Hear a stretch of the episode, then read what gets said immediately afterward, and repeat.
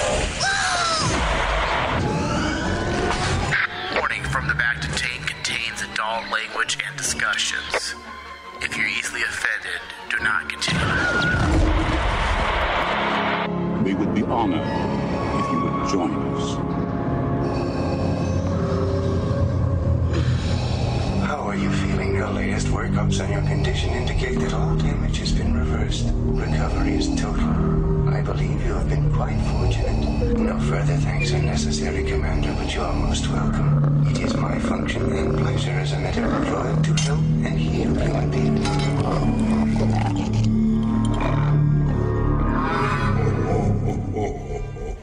Jedi, like my father, Jabba.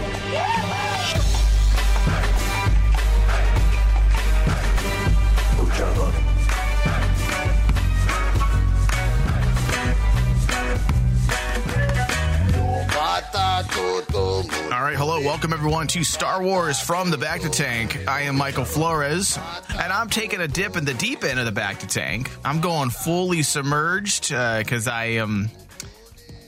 I don't feel very well, so I figured I'll just submerge my body in some Bacta Why is your Bacta tank triple the size of mine? because I'm a king, and you're a peasant. I just have like this tub. Well, Dave, sorry. so, all right, we have a fun topic to get into today. You and I are going to be continuing our discussion and breakdown. Our oogling, our giddiness is just going to be all over the place today because we're talking about Star Wars Bounty Hunters number three, Galaxy's Deadliest Part three, as the scorekeeper wills. Unfortunately, we have had to wait a couple months because this goddamn coronavirus God damn it. just throwing a wrench in all of our Star Wars plans. But we had originally said that we will be covering every single issue of Bounty Hunters, and that has not changed. Yeah. And- Ethan, Ethan Sacks, dude, has really, really has a really knocked it out of the uh, park with these last three ep- issues by themselves. Dude, they're good. I good. they're simple, but they are fun as They're hell. fun as hell. And just as a reminder, Star Wars Bounty Hunters is an ongoing Star Wars comic book series written by Ethan Sacks, Yep. Illustrated by Paolo Villanelli, and published by Marvel Comic Books. The series had started on March 11th of this year. Uh, the series features the bounty hunters Beilert Valance, Boba Fett, Bosk, and takes place between the events of Star Wars, The Empire Strikes Back, and the Return of the Jedi. This is part of what, what do we want to call it? Phase two of Marvel Star Wars run since Disney yeah, took it's over. Phase two. phase two, right? Phase two. Yeah, because when Disney first purchased Lucasfilm, everything for the most part was taking place. Their main storylines were taking place between New Hope and Empire Strikes Back. And now that they have gone from New Hope all the way up to the very beginning of Empire Strikes Back, everything ended. The Star Wars title started over. Dr. Aphra started over. Vader started over. And Bounty Hunters started. So yeah, I would definitely call this phase two. I don't know what the official name is. I don't even know if there is one yet, but I can only imagine that eventually in the years to come, there will be eventually some name coined for each of these phases, right? Oh, you'd think. You definitely would think because like it seems that they do have a game plan even though it seems simple right now. They at least still have a game plan for the the overall game the, the overall direction Of the comic books, of yeah. comic books. So like we know that basically once this phase is done, they're most likely going to jump uh jump to the next phase, which is probably going to center around Return of the Jedi and be and beyond. Yeah. I mean, look at what they did with, um, I believe the final one shot. I don't know if it was an annual, but I definitely know it was a one shot. The Ascension, Star Wars Ascension. Yeah. where they essentially used a a special issue to bring all the stories together. Uh, Beilert Valance's story, Al Aphra's story, Vader's story, Luke, Han, Leia, everything got brought together in that issue. And I have a feeling they're going to do it even bigger this time around, as you had mentioned. Now that they have gone through the growing pains now that we are done with the sequel trilogy. There's not a lot of secrets anymore Yeah. in terms of the Skywalker saga. I'm sure there's things they're going to do eventually, TV shows, whatnot. But for the most part, the big questions surrounding or pertaining to the sequel trilogy are answered. And now we can, I feel like there's probably a lot of, a little more ease A little freedom. right now, a little freedom Yeah. with those writers, and they can have a lot more fun now and not be stressed out that they may step on the toes of of the sequel trilogy. And that's why I'm really excited about this Bounty Hunters run. And honestly, Dave, this is the first Star Wars series I'm actually purchasing physical copies of. I have not done that, Dave. Are you ready? Are you ready? Okay. Since the 90s. Wow. since the 90s i have not purchased a physical star wars comic book You've missed out on a lot. i've read digital Oh yeah. I have read the digital but i have not purchased i just have not felt the need to purchase and because you and i have have become such huge Beilert fans because of target vader i told myself i'm like guess what there's going to be two star wars titles i'm going to buy i'm going to buy dr aphra and i'm going to buy a physical copy of bounty hunters Bounty hunters. and so far, I'm not disappointed with Bounty Hunters. I mean, this is the third issue. Yeah. It was supposed to come out in April, but because of coronavirus, it was pushed. Uh, not a lot of people had known dates. I don't even think Marvel and Lucasfilm knew the dates, but it was announced that Marvel Comics would resume its publishing line starting on May 27th, and that included the third issue. And it was going to be lined up for the June 24th release date, which Yes. was just two short days ago. And we both ran out like starved nerds with big old smiles because I know I went to my comic book shop and I had a big old smile on my face. I'm like, oh, "Oh, I did too. I'm like, Bounty Hunters number three is right there. Can I touch it? Can I touch it? And the sad thing is, Dave, is I went on Tuesday, which the whole, I'm not going to bore people with the new comic book distribution days, but Tuesdays are now DC days Yes. because of what, because of coronavirus changed some things for them and they decided to start doing their own self distribution. And because of that, the comic books now come a day early. So I was at the comic book shop on Tuesday to pick up my Hellblazer and I saw Bounty Hunters number three on the table. I'm like, ooh. And I was about to grab it. Let me guess. You got your hand And slapped. yeah, the guy's all, hey, you, you can't grab that yet. I'm like, well, it's here, buddy. Here, buddy. what are you gonna do? And uh, he's all, well, th- we put them out early for our subscription holders, but um, we're not allowed to sell them individually. yet." yes. And I'm yeah, like, that's but true. I'm like, well, then why is it on the table, bro? why are you why are you why blue te- why are you me, man? teasing me like this? Are you telling me I have to come back tomorrow? I'm like, okay, I'll see you tomorrow, buddy. See you later. Bye. Bye. I didn't want him to like hide him from me when he saw me coming in. Like, this guy's the asshole. He got all mad. Let's, let's pretend they're sold out. Oh, so- oh, but dude, with bounty hunters, Yeah. surprisingly, it's actually a, a title that sells relatively quickly now. It's popular, dude. It's popular. And I'm excited because first off, bounty hunters have always been a huge draw for Star Wars fans. It's always been a thing that we've all most I'd say 90% of the Star Wars fans gravitate to the whole bounty hunter thing. It's the reason why people love Jango Fett. It's the reason why people loved Boba Fett. And it's the reason why they made the very first TV series for Star Wars was centered around a bounty hunter. Yeah. There's a reason why. If you're not dealing with Jedi's, then the second best thing is to deal with the underworld. Yeah, it's it's basically also when you compare the two, you could make the argument that fans just like the bounty hunters because in a lot of ways bounty hunters are a, li- a little bit more relatable. Are they, Dave? Do you hunt down bad guys for money? Well, dude, I'm just wondering, think of Dave. how hard it is to become a Jedi Knight and a Sith Lord. No, it's easy, Dave. I'm I'm I'm already mad. You're So already I'm mad. definitely a Sith Lord. You're a Sith Lord. Yeah. But like with a bounty hunter, really all you gotta do is just know the right people, pick up a couple bounties, be good. Really? That's all you it, that's all it is. That's kill all, people. That's all there is Kill to people. being a bounty hunter. kill people. you just gotta kill people. Like All right, I'll go with that line of thinking. So yes, Dave, there's uh, you're right.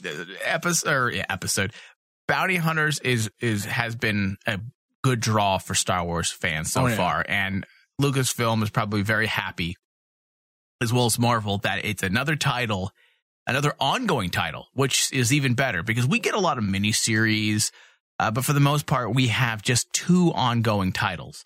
Vader even stops and starts, but Star Wars, the main title, and Dr. Aphra, we just have two. In the world of Star Wars, Dave, we're talking about this massive Star Wars world, and we have two ongoing titles. Yeah. So the fact that they gave us a third, I am so thankful. And I know I, have been very negative towards Star Wars uh, for a lot of good reasons. I'm not going to apologize. But I will say when I appreciate something, and I definitely appreciate that they were willing to give us this ongoing series because every issue is is fun to read. It's not break, it's not cutting edge breakthrough writing by any means, but it is fun. The artwork is fucking stunning as hell. It is. Paolo Villanelli, I don't think I've read much of his work before. Um, wait a second. No, Dark Visions and Dark Jedi Visions. Fallen Order are both his stuff. And Yep. we liked His artwork works in those titles. Okay, so something I picked up in issue three, and I believe we mentioned this briefly uh, in our previous discussions on bounty hunters. The artwork is big. He's willing to take up entire pages, and not because he's lazy. Like you, sometimes you get those writers, and Ethan Sacks isn't lazy. Yeah. Sometimes you get those writers that you get the idea that they're not confident in their stories, so they have action sequences that take up two or three pages at a time, and there's no story. Well, with this, it's the opposite. I feel like the images are telling the story on top of the fact that it's mimicking a very spaghetti western look. yes. Spaghetti westerns are filmed with a very specific lens, and it makes your action look larger than it actually is. Yeah. And that's the representation I see in bounty hunters.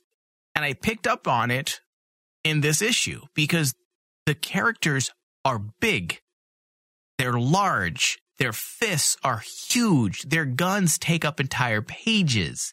I mean, that's classic Sergio Leone. Oh yeah. Make that gun look bigger than the entire fucking anamorphic screen. And that's what they're doing with these comic books. They're not afraid to just paint this picture of Valance and he takes up the entire page. We don't really get that a lot. A lot of times you get the more detailed and I'll say a little more nuanced possibly. And I'm I'm I'm reading Hellblazer currently, so I'll just use that as an example. Beautiful artwork, but it's more small scale. Everything's smaller. You have to really look at what you have to really take in all that detail. And sometimes I feel like because I'm old, I'm my my eyes suck. I have to really bring that page up close. But the imagery in Bounty Hunters is so on par with the classic westerns. Everything Oh, is yeah. big. The action's big. The explosions are big. The characters are big. It's beautiful. I love it. The funny part is, is like for me as a comic book fan, I always see uh, uh, it's a common comic book trope where it's a mark of laziness when you see an artist just basically do splash page after splash Ugh, page I after hate splash it. page, I right? hate it. But here, Villanelli actually like is using it for style. Like Exactly. it makes the characters look titanic. Yeah. And that's that's what you know, like you were alluding to about like spaghetti westerns. I used to remember like all those spaghetti western movie posters that I love. The characters look like titans. They're Yeah. they they stand over Right, you. yeah. There's even you know like very blurred shots of like the character maybe pulling his gun out, uh, doing a punch. And one of my favorite pages in the entire comic is the fight scene between him, uh, Valance and Bosk. Yeah. And suddenly you so you flip the page and it's this gigantic punch. Of, Watch your pop filter again, Oh. Dave. I think it's getting close again. There you go. How's that? I don't Uh, know. and it's popping peas. There you go. And it's when Valance throws a punch at Bosk and knocks him out. Yeah. Villanelli uses the entire page to kind of make that Capture it, moment, yeah. capture that moment, and it's like this huge moment, like that makes Valance look like a titan, just taking down Bosk in one shot. Yeah. I, it's very dude, reminiscent of it- like the spaghetti westerns of the old. I know. There's a page towards the end of issue three where Valance defeats Bosk and he steps on him. And it's essentially a Jesus Christ, I forgot my camera angles.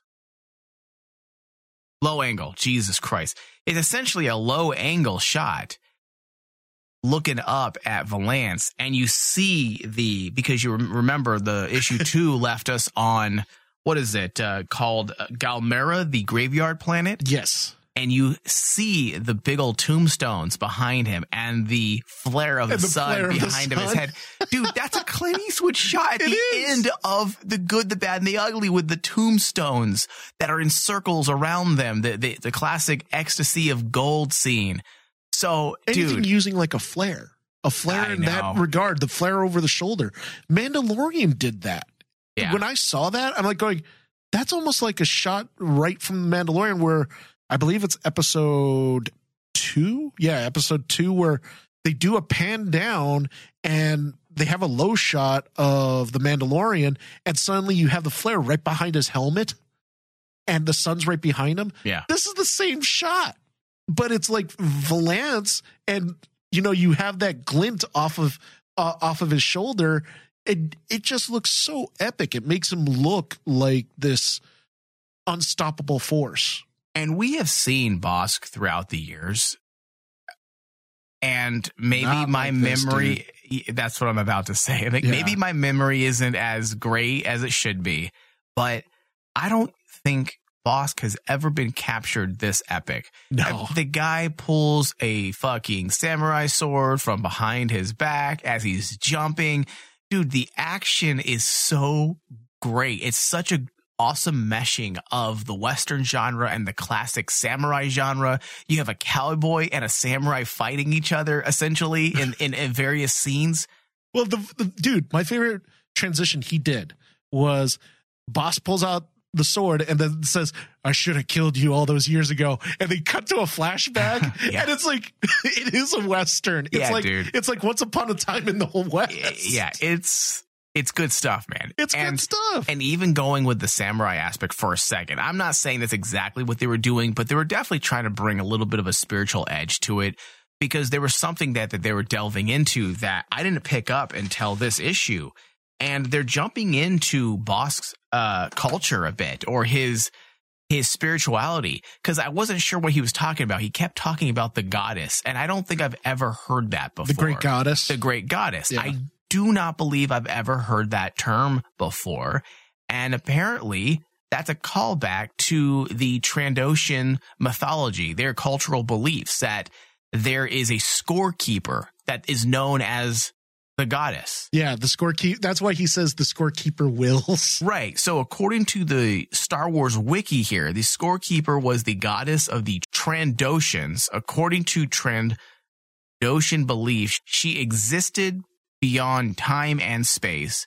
She watched Trand Trandoshan hunters and awarded them Jagnaha Jagannath points for each kill. The more prestigious or rare the target killed, the higher its value in points would be. The condition of the pelt did not matter to her. Wookiees were prized as a particularly high point value target. Yep. I mean, there's a there's a little bit of a meshing of cultures there. You can say some of it's based on the spirituality of maybe Buddhism, uh, that's similar to samurai beliefs, but then also there's a little bit of that. Uh, is it barbarian tribes, Germanic tribes? Like the Vikings. so I really like what they did with that because it's a very easy way to flesh out Bosk very quickly. Very quickly. Just in a couple sentences, you have him talking about the goddess and talking about the scorekeeper. And that's all you need sometimes to give a little more weight to the story. a little bit more meat to that character too. Yeah, because you're dealing essentially with a superficial story. Uh, Mhm. This isn't, you know, as I said, a cutting edge narrative. No, Although it and may, it shouldn't be. it shouldn't be. Although it might turn a little more complicated as the issues go by, because there are some there are some elements here that could really turn into something big. Uh, but for the most part, so far, it's relatively superficial. It's easy to read uh, because it's more of an action piece. But in this issue, you start to really see things differently. And that's why I'm saying perhaps it will become a little more substance filled because we got a lot just not on not just on Bosk, but even on um Valance. You had mentioned that you had that flashback sequence, and that flashback sequence wasn't just a moment that was used to pass time because Ethan Sacks couldn't write a linear story. It was used to kind of flesh out Valance a bit, and you find out that Valance obviously has. Uh, I want to. Uh, I guess we can assume some type of love interest that we don't know about. Yeah, from I believe it's his uh The times when he when he was on his planet, when his he was on his planet. Yeah. Yeah, and I like that because you're dealing with a guy that's essentially filled with a lot of self hate. Yes. It's his entire character design is very metaphorical Oh for God, his self hatred. And the reason why he hates droids so much Yep. is probably because he is pretty much 99% a droid. Oh yeah, dude. One of my favorite moments in this comic that just I was surprised they went there was the final page where they break down Valance. Why are you surprised they went there? Because I was like going, I didn't think that they would. They were hinting at the fact that Valance was like the old Valance, Right. You know, like what we said, the dark element where he's ninety nine percent machine, but he hates himself because he's a he Yeah. hates machines and he's Right, yeah. prejudiced against all machines, and. Ethan Sacks and basically the people of the bounty hunters just double down and say, you know, that stuff that basically was back in the 80s, we're bringing that in. We're going to actually make sure to stay true to this character. Right. And I was like going, thank you. Because like you, That's what makes him interesting. that's what makes him interesting. and that I mean, that's what makes him complicated, Dave. And that's if they didn't go that route, make him essentially 99% machine, I don't feel like it would have worked as well because his self-hatred is what drives him in many ways. well, dude, the, it made him so complex, especially at the moment when he makes the comment that I have written down here about his uh, the the the droid helper that was helping him. He makes the comment that I hated that stupid droid, but he was my droid. yeah. My, no, my stupid my droid. stupid droid. and I was like going, he the way he looks at things, it's very strange. It's uh, Yeah. hypocritical in a lot of ways. You could say it's hypocritical, but that's what makes him so complex. He's conflicted. He's conflicted. And then when you get to that final page where they say, yeah, this uh, this whole time Valance is 99% machine. I'll be honest, ever since we started, ever since they reintroduced this character, I honestly didn't think he was that far gone to 99% of him is machine. I thought that basically they were going to blend it and say, oh, he's the happy medium, you know, part machine, part man, right? And I thought it was like 50 50. Like half of his face was gone and basically maybe his arm. But when why you get why did the, you think that? basically from the past series, But why did you think that? Like, why did you did you not think Disney would do that or think- Marvel? I didn't or think Marvel would do that. It's a dark thing to do for a character, it is, but it's also especially when you're dealing with making a hero. Yeah. And yeah, but they and they needed to. If They they, if they to. didn't do this, I feel like it would have robbed the character of of his teeth because this is why he's complicated. This is why he's interested or interesting.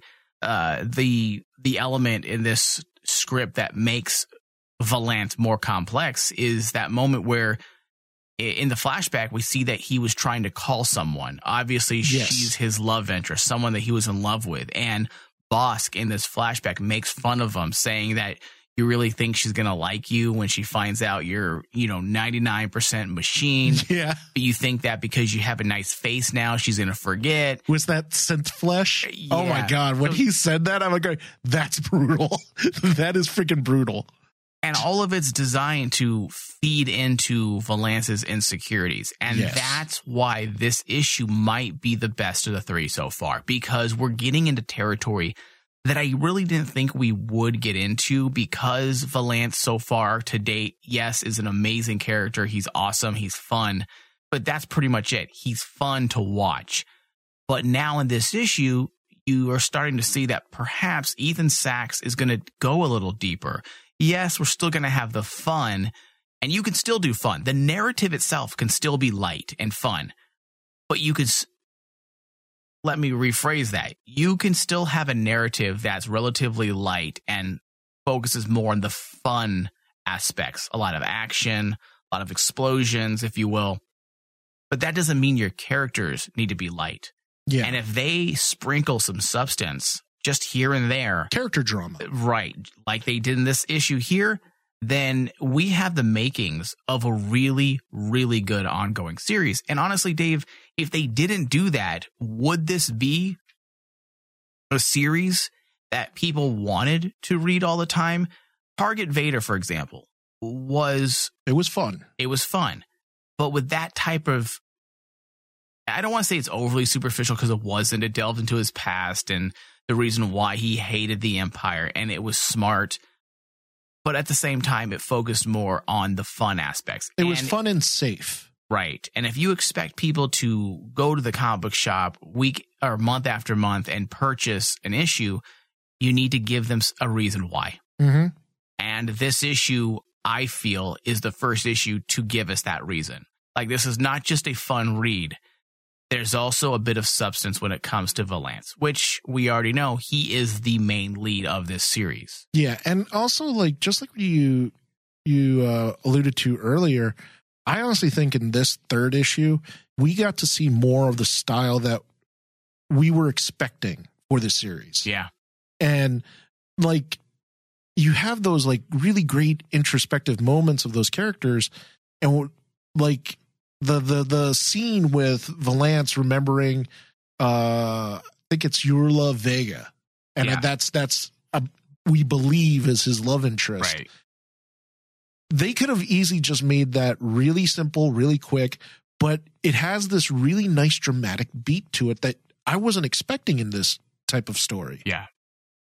And but it mixed well with the with the uh with the style because it reminded me of like the moments you get in say like uh for a few dollars more in spaghetti westerns like that where you have the the uh scene of the pocket watch. Pocket watch and you see the picture of the girl and you have this really brief moment. You hear the bell chimes and suddenly it's a quick flashback like that.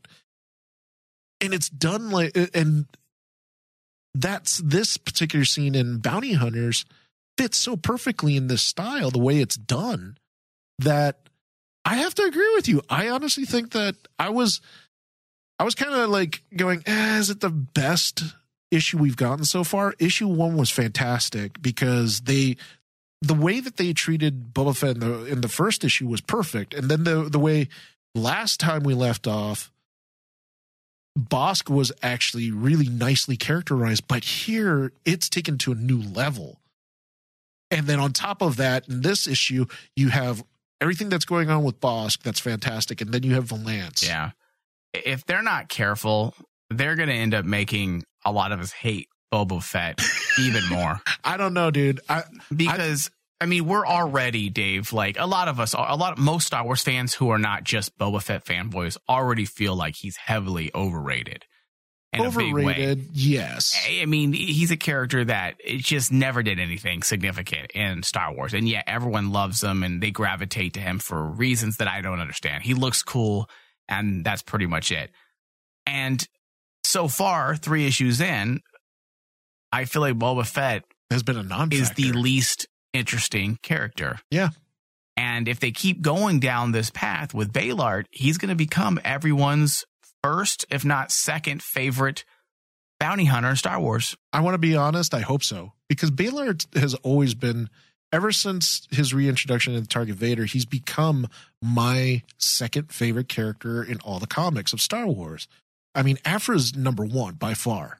Because in the comics, in the- yeah, in the comics. yeah. I would, oh, But- dude, it's, but- yes, I would agree so but far. number two for me is Beilert Valance. Oh, I would agree with that too. the way that they've treated the character and they brought this 1980s flair with him that kind of pays homage to that time frame where he was made uh, when when he was made.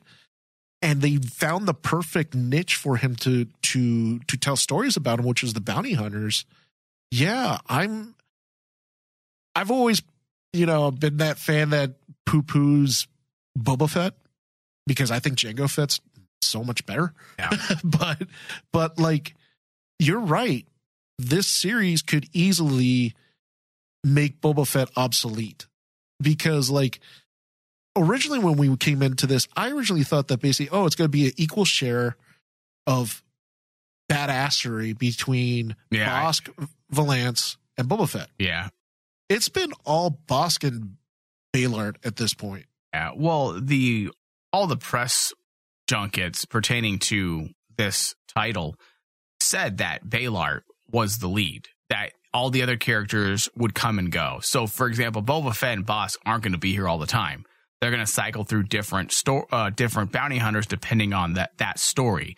This story just happens to focus on Boba Fett and Bosk and Beilert, but eventually it's just going to be Beilert. He's going to be the ongoing thread which I, I'm okay with that because we've we've seen Bosk throughout the years. I, I don't mind him. I'm sure he's gonna come. I'm sure he's gonna pop in and out throughout the run. It would only Yeah. make sense. You're dealing with the bounty hunter world, and same thing with Boba Fett. And honestly, the way that they've been doing the characters like Bosk is actually pretty genius.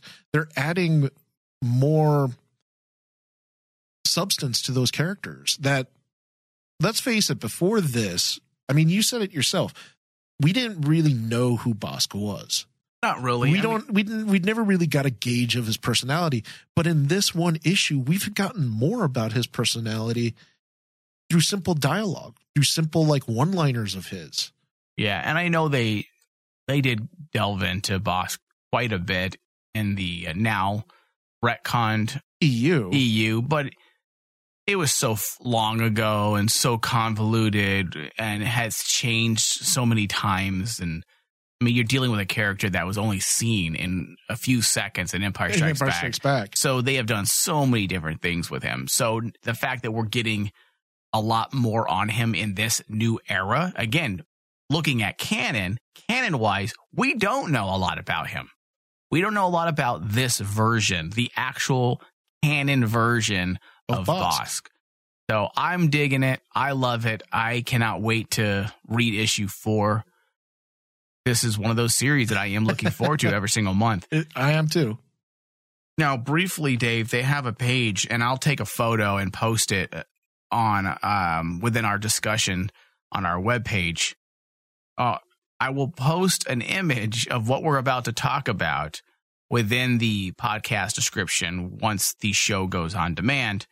Uh, but it's Valance, and it shows basically a graph of how he or what he's made up What he's made Uh, up of. it's very on par with those source books, the Yeah. art of Star Wars books that are produced and published when a new movie comes out and it delves into what, you know, Vader's helmet does, what does Vader's belt do?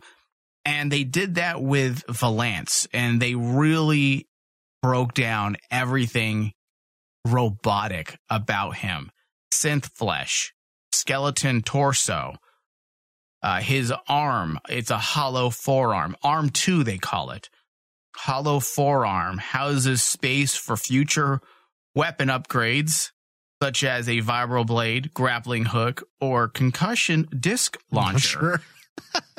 Then they have the shin bone blade, where a blade is just in his shin that he can pull out. Legs and feet, piston powered robotic limb can generate push to leap at greatly enhanced strength. Uh, magnetic pods and feet, nutrition supply on his belt, organs. I'm not going to get into all of it. Med pack, arm hand, palm, bl- palm blaster, aka hand cannon. I love it because that's a spaghetti western term. Yes. His skull, human brain, um, augmented with cybernetic ports connecting to electrostatic wiring, cybernetic eye. So the list goes on and on, and there is a lot of detail. and it really, as I said, it, it it's one of the moments in this comic when you get to the very end. For me, was so surprising because they went all out on Valance. He All in. is, or he went all. They went all in. Yeah. basically making him ninety nine percent machine. He's a, he's essentially General Grievous. If you think about it, if you look at his skeleton, Yeah, I guess he's so. General Grievous at this point. And the the cool thing I thought about is like where Grievous would be happy with this. Well, Grievous voluntarily, Grievous voluntarily does this to himself. yeah. Valance, on the other hand, it's more tragic.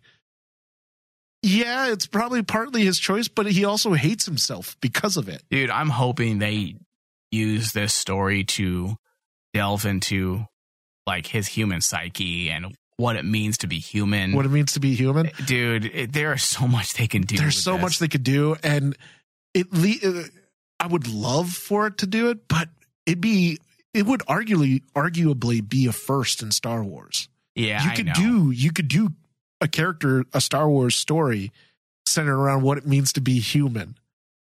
And you always I always thought they would do it with characters like in the past with uh with General Grievous or a character like we just discussed uh not uh not too long ago in Dirge. In in those those two particular characters the argument of organic versus machine. Having a machine body or a suit of armor just being yourself.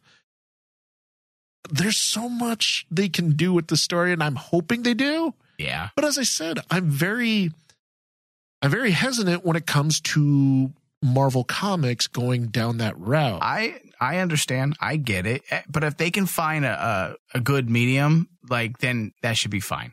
If Yeah. they cuz I agree this should maintain its escapism feel. Like let's keep this fun, but I still want some fun with a little bit of substance. And if they continue to do it like they have been, then I think that's just fine. And do you realize that his his skeleton, the thing that m- had me really interested, his skeleton is hardened durasteel that's been carbonized ba- uh, and carbonized battle droid tech That's awesome.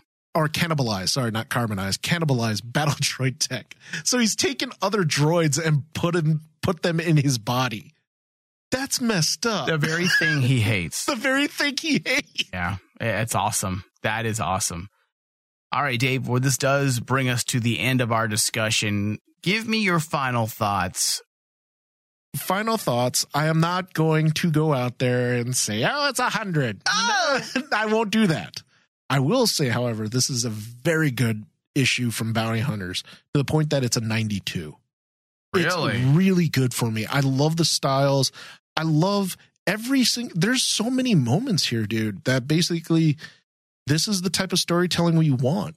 You know, like we just touched on just a few of them from the flashbacks, flashback scene to the uh, graveyard scene where he finally defeats uh, Bosk. But even so, the other scenes of like the bounty hunters uh, uh, dealing w- with each other, I can't remember the character's name. That in the very end, you find out uh, Oris Biner is the one who has has the bounty has has his droid's head, and he's the one who finds La- uh, Lash. And you find out that basically that Lash has been protecting her. I guess you she calls him calls her auntie, so it's her nephew or niece. And Oris is the is the bounty hunter out of all the gang to finally find uh, Lash. Okay, and so what's your grade then? Ninety two. 92%. It's a ninety two percent. All right, I'm going to follow you up with a 91%. This is a really good issue. As the story is progressing, you realize that there's a lot more going on. It's actually pretty dynamic in terms of of moving parts. There's actually quite a bit of moving parts involved. And the fact that this is a relatively simple story and you can maintain its simplicity and yet still give it a multifaceted feel, that's clever writing. That's good writing.